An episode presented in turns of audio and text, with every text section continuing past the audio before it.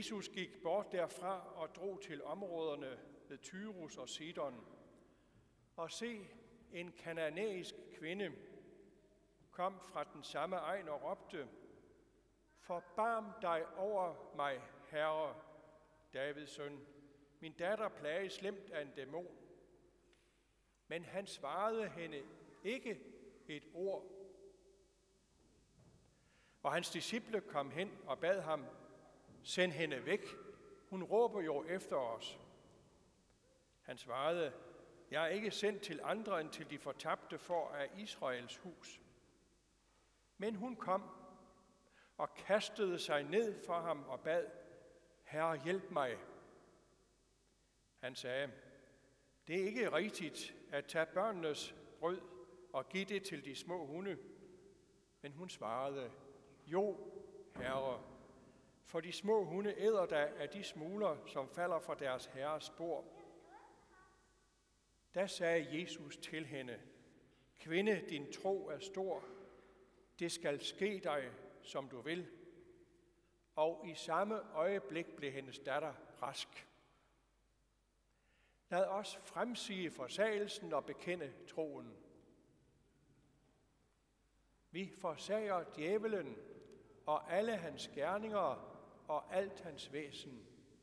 Vi tror på Gud Fader, den almægtige, himlens og jordens skaber. Vi tror på Jesus Kristus, hans enborne søn, vor Herre, som er undfanget ved Helligånden, født af Jomfru Maria, pint under Pontius Pilatus, korsfæstet, død og begravet, nedfaret til dødsriget, på tredje dag opstanden fra de døde, opfaret til himmels, siddende ved Gud Faders, den almægtiges højre hånd, hvorfra han skal komme at dømme levende og døde. Vi tror på Helligånden, den hellige almindelige kirke, de hellige samfund, syndernes forladelse, kødets opstandelse og det evige liv. Amen.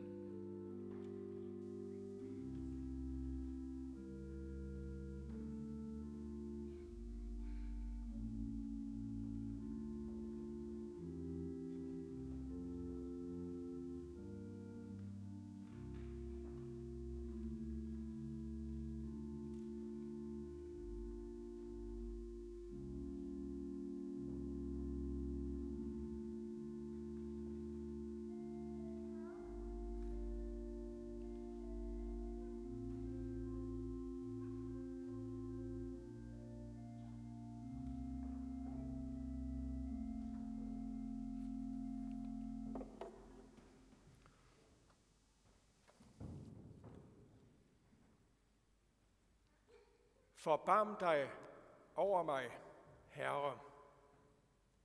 Kyrie eleison. Sådan bad den kananæiske kvinde til Jesus. Og sådan lød salmen til indledning, kirkens klassiske begyndelse på gudstjenesten. Sådan har menigheden anråbt Gud lige fra den første begyndelse, fordi sådan bad folk til Jesus Både den kananæiske kvinde og andre, der kom til ham, de bad, forbarm dig over os, Herre, Kyrie eleison. Det har vi al mulig grund til at bede. Ikke bare for vores eget vedkommende, men for al den nød og elendighed, der er i verden. Herre, forbarm dig over os og hele den lidende verden. Den norske maler Edvard Munch malede et billede, han kaldte Skriget. Jeg er ikke klar over, er det, er det synligt på lærredet. Det er et berømt billede, Skriget. Det er næsten lige så berømt som portrættet af Mona Lisa. Munch har malet billedet i hvert fald fire gange i årene 1893 til 1910. Det er et billede, der er i 100 millioner kroner klassen, og det har været genstand for tyveri flere gange. I forgrunden ser man en fortvivlet person åbne, og samtidig holder han sig for sine ører. For der er andre skrig i verden end hans eget skrig. Baggrunden er i underligt bølgende, skæbnesvangre, orange-røde farver. En bro går hen over et sortladent farvand. Broen var et berygtet sted i Oslo, hvor mange styrtede sig ud i selvmordet. I nærheden lå dengang et sindssygehospital, smagfuldt placeret ved siden af et slagteri. Skriget, jo tak. Munks billede er ikonisk. Farver og former gengiver det skrig, der genlyder i verden, uanset hvor. Det store verdensomspændende krig, fælles i alle kulturer, om det er i Europa, Asien eller Afrika. Verden er voldsomt beskadiget. Naturens krig, krigens skrig, skriget over svære sygdomme, invaliderende handicaps, forfærdelig og meningsløs vold og død og lemlæstelse, forfølgelsens skrig, tomhedens, angstens, depressionens, ensomhedens tavse skrig. Sådan er livet uden for paradis. Herre, forbarm dig over os. Kyrie eleison. Men ud over det store, almindelige skrig, er der også det lille skrig, som ikke får overskrifter eller kommer i nyhedsudsendelser. Lidelserne på det personlige plan, og de skrig skal ikke overhøres. De skrig er et ekko af det store skrig, søndefaldets gennemtrængende skrig. En kvinde kommer til Jesus med sit skrig, sit nødråb, med sin smerte, som ikke er almindeligt kendt, og dog alligevel så almindeligt. Når ens barn lider, har man det fortvivlende svært. Herre, forbarm dig over os. Kyrie eleison. Hjælp mig. Den kanadiske kvinde synliggør, at det er naturligt at klage og komme med sin nød til ham, der ikke overhører hverken menneskehedens store skrig, men heller ikke vores eget lille skrig i nøden. For det gør Jesus Kristus ikke. Han overhører os aldrig. Men først forholder sig Jesus alligevel tavs. Han svarede hende ikke et ord. Bagefter tøver han og siger, at det er ikke rigtigt at tage børnenes brød og give det til de små hunde. Hvad er meningen? Det er jo nærmest umenneskeligt. Nej. Velsignede tavshed. Velsignede tøven.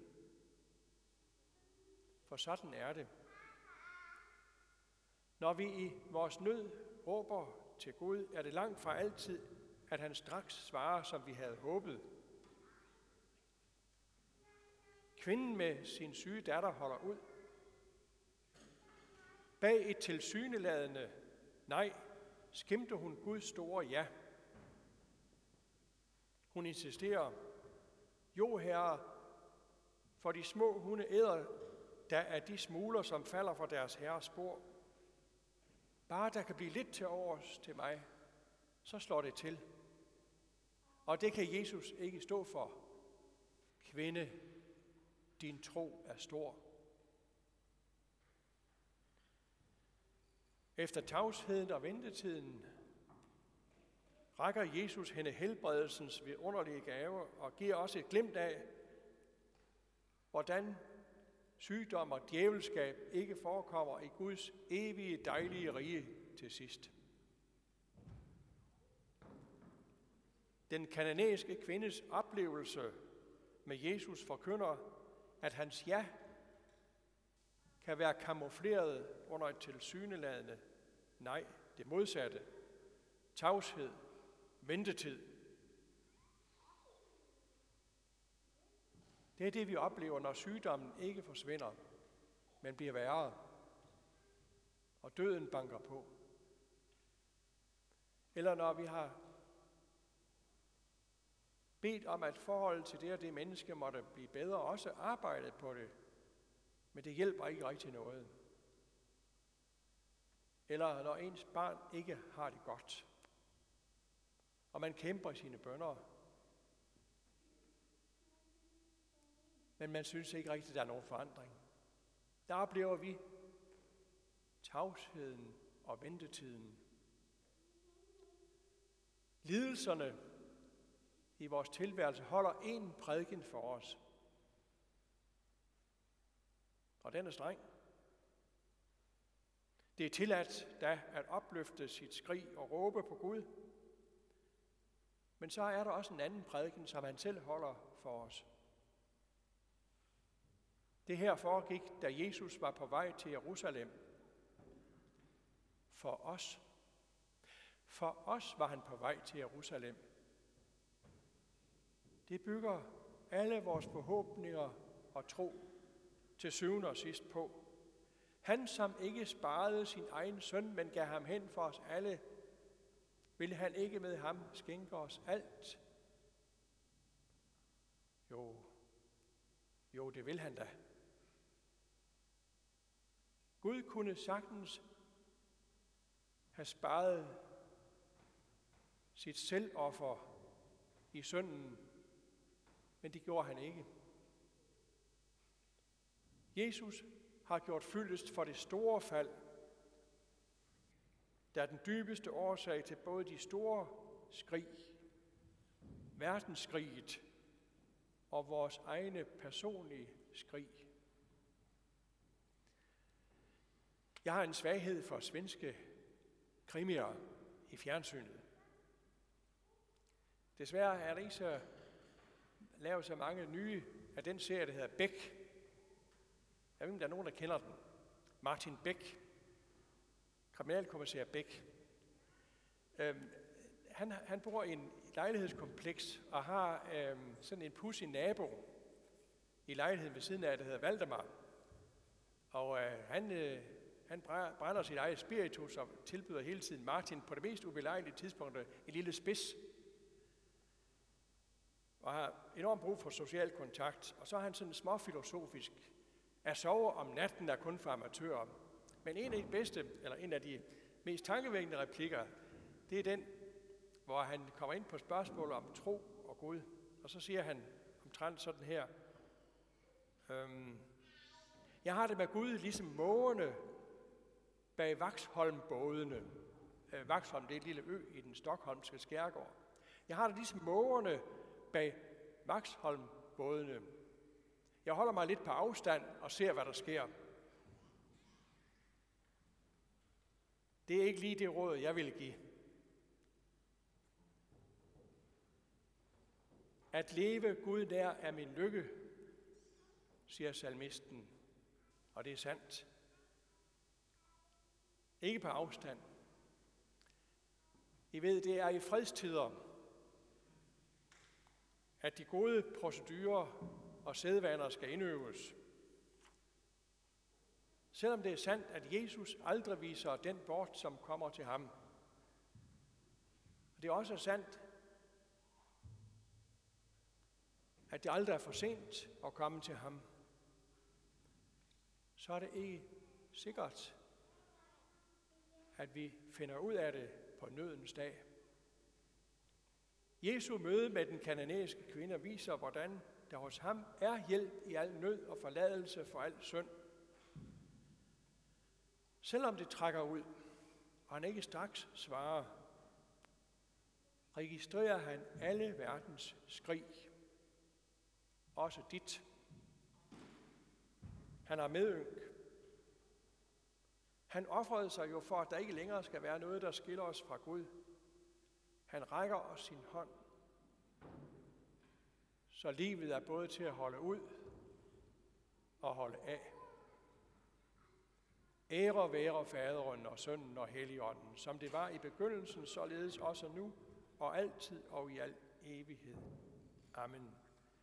Kære Herre Jesus Kristus, vi takker dig for, at du er i går og i dag og til evig tid den samme, som du var, således er du også over for os.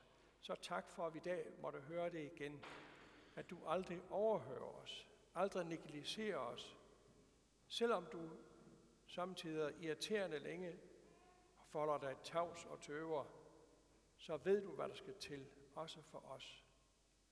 Hjælp os til at finde troens ro og vidshed og glæde heri. Amen. Lad os sammen og højt i kor bede Fader vor, hvor far, du som er i himlene, helliget blive dit navn.